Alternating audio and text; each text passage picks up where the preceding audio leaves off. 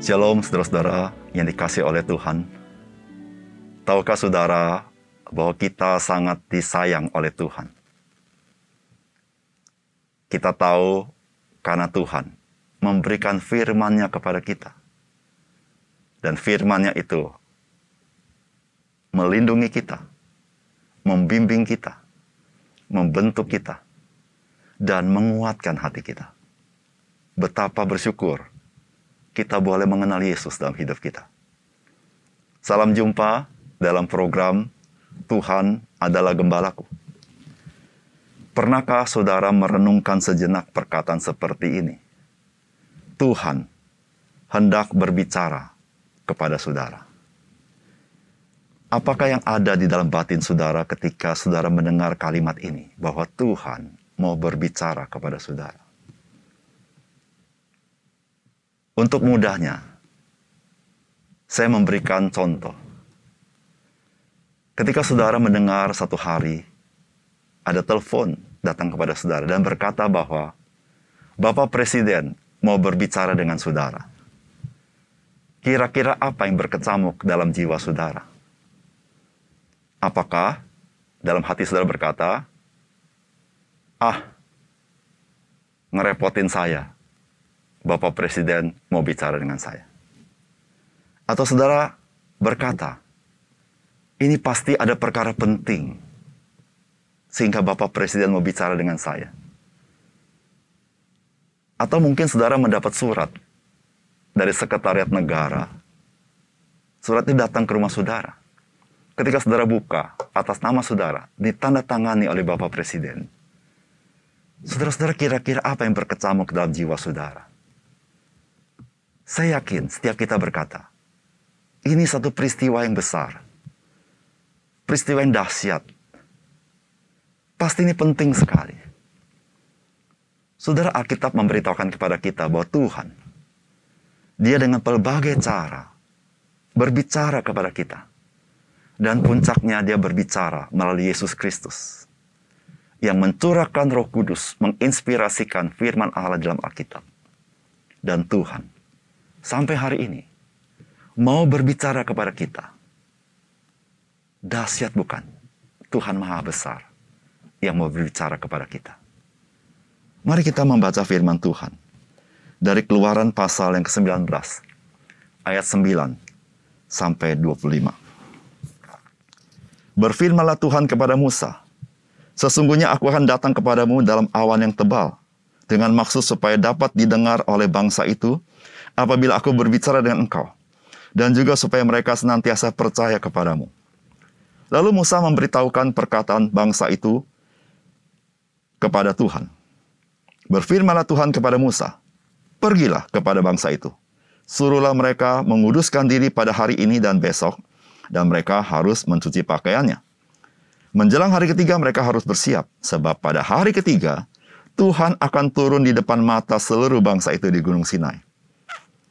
Sebab itu haruslah engkau memasang batas bagi bangsa itu berkeliling sambil berkata, Jagalah baik-baik, jangan kamu mendaki gunung itu atau kena dengan kakinya, sebab siapa pun yang kena kepada gunung itu pastilah ia dihukum mati tangan seorang pun tidak boleh merabanya.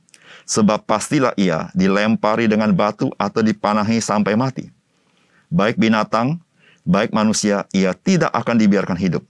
Hanya apabila sangka kala berbunyi panjang, barulah mereka boleh mendaki gunung itu. Lalu turunlah Musa dari gunung mendapatkan bangsa itu. Disuruhnyalah bangsa itu menguduskan diri dan mereka pun mencuci pakaiannya. Maka kata Musa kepada bangsa itu, Bersiaplah menjelang hari yang ketiga. Dan janganlah kamu bersetubuh dengan perempuan. Dan terjadilah pada hari ketiga pada waktu terbit fajar. Ada guru dan kilat dan awan padat di atas gunung dan bunyi sangkakala yang sangat keras. Sehingga gemeterlah seluruh bangsa yang ada di perkemahan. Lalu Musa membawa bangsa itu keluar dari perkemahan untuk menjumpai Allah. Dan berdirilah mereka pada kaki gunung. Gunung Sinai ditutupi seluruhnya dengan asap. Karena Tuhan turun ke atasnya dalam api. Asapnya membumbung seperti asap dari dapur. Dan seluruh gunung itu gemetar sangat. Bunyi sangkakala kian lama kian keras. Berbicaralah Musa, lalu Allah menjawabnya dalam guru.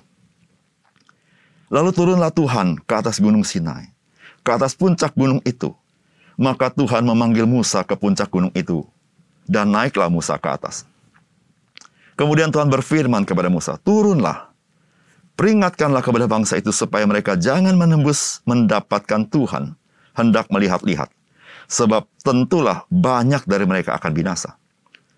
Juga para imam yang datang mendekat kepada Tuhan haruslah menguduskan dirinya supaya Tuhan jangan melanda mereka. Lalu berkatalah Musa kepada Tuhan, "Tidak akan mungkin bangsa itu mendaki gunung Sinai ini, sebab engkau sendiri telah memperingatkan kepada kami. Demikian, pasanglah batas sekeliling gunung itu dan nyatakanlah itu kudus. Lalu Tuhan berfirman kepadanya, Pergilah, turunlah, kemudian naiklah pula, engkau beserta Harun. Tetapi para imam dan rakyat tidak boleh menembus untuk mendaki menghadap Tuhan, supaya mereka jangan dilandanya. Lalu turunlah Musa mendapatkan bangsa itu, dan menyatakan hal itu kepada mereka. Saudara yang dikasih oleh Tuhan, sejak Tuhan memanggil Musa untuk memimpin umat Israel keluar dari tanah Mesir. Tuhan berbicara kepada bangsa Israel selalu melalui Musa dan melalui Harun. Namun saat ini, Tuhan mau berbicara kepada Musa dan disaksikan oleh umat Israel di dalam kemuliaannya. Apakah pesan firman Tuhan hari ini bagi kita? Yang pertama, firman Tuhan mau memberitahukan kepada kita, sesungguhnya Tuhan sendiri yang meneguhkan firman-Nya. Ayat 9 berkata, Berfirmanlah Tuhan kepada Musa, Sesungguhnya aku akan datang kepadamu dalam awan yang tebal, dengan maksud supaya dapat didengar oleh bangsa itu apabila aku berbicara dengan engkau, dan juga supaya mereka senantiasa percaya kepadamu. Lalu Musa memberitahukan perkataan bangsa itu kepada Tuhan. Saudara firman Tuhan bukan diteguhkan oleh manusia. Karena berbeda, manusia tidak bisa meneguhkan firman Tuhan. Namun Tuhan sendirilah yang meneguhkan firman-Nya. Tuhan memakai Musa untuk menyampaikan firman Allah kepada bangsa Israel. Dan Tuhan ingin meneguhkan kepada bangsa Israel bahwa apa yang disampaikan Musa itu langsung diberikan oleh Tuhan kepada Musa. Supaya bangsa Israel mereka takut akan Tuhan. Ketika mereka mendengarkan perkataan Musa yang adalah firman Allah kepada mereka. Saudara demikian juga dengan kita. Di dalam Ibrani pasal 2 ayat 2 sampai 4 dikatakan demikian. Sebab kalau firman yang dikatakan dengan perantaran malaikat-malaikat tetap berlaku. Dan setiap pelanggaran ketidaktaatan mendapat balasan yang setimpal. Bagaimanakah kita akan luput jikalau kita menyia-nyiakan keselamatan yang sebesar itu? Yang mula-mula diberitakan oleh Tuhan dan oleh mereka yang telah mendengarnya. Kepada kita dengan cara yang dapat dipercayai Sedangkan Allah meneguhkan kesaksian mereka oleh tanda-tanda dan mujizat-mujizat dan oleh berbagai-bagai penyataan kekuasaan dan karena Roh Kudus yang dibagi-bagikannya menurut kehendaknya. Saudara, bagaimana kita bisa percaya kepada Alkitab? Kita percaya kepada Alkitab adalah firman Allah, bukan karena konfirmasi manusia. Tetapi Tuhanlah yang meneguhkannya. Para rasul memberitakan firman Allah dan Allah meneguhkan kesaksian mereka dengan tanda-tanda dan mujizat yang memberitahukan bahwa apa yang mereka lakukan, apa yang mereka katakan, bukan berdasarkan otoritas mereka, tetapi ada otoritas Allah untuk menyampaikan firman Allah. Ketika kita mendengar firman Allah, sesungguhnya Allah, dialah yang meneguhkan firman itu. Sehingga kita bisa percaya bisa mengandalkan firman-Nya. Karena dia yang berfirman, dia juga yang meneguhkan, memastikan bahwa firman-Nya iya dan amin. Berbahagialah kita yang percaya dan bersandar kepada firman Allah. Karena firman Allah diteguhkan oleh kuasa Allah. Kedua, firman Allah hari ini berbicara kepada kita bahwa perjumpaan dengan Tuhan semata-mata adalah kasih karunia Tuhan. Saudara Tuhan kita Tuhan yang maha kudus. Tuhan yang maha dahsyat. Tidak boleh seorang pun datang kepada dia dengan sembarangan untuk menjumpai dia. Di dalam ayat 9 berkata begini. Berfirmanlah Tuhan kepada Musa, sesungguhnya aku akan datang kepadamu dalam awan yang tebal dengan maksud supaya dapat didengar oleh bangsa itu apabila aku berbicara dengan engkau, dan juga supaya mereka senantiasa percaya kepadamu. Lalu Musa memberitahukan perkataan bangsa itu kepada Tuhan.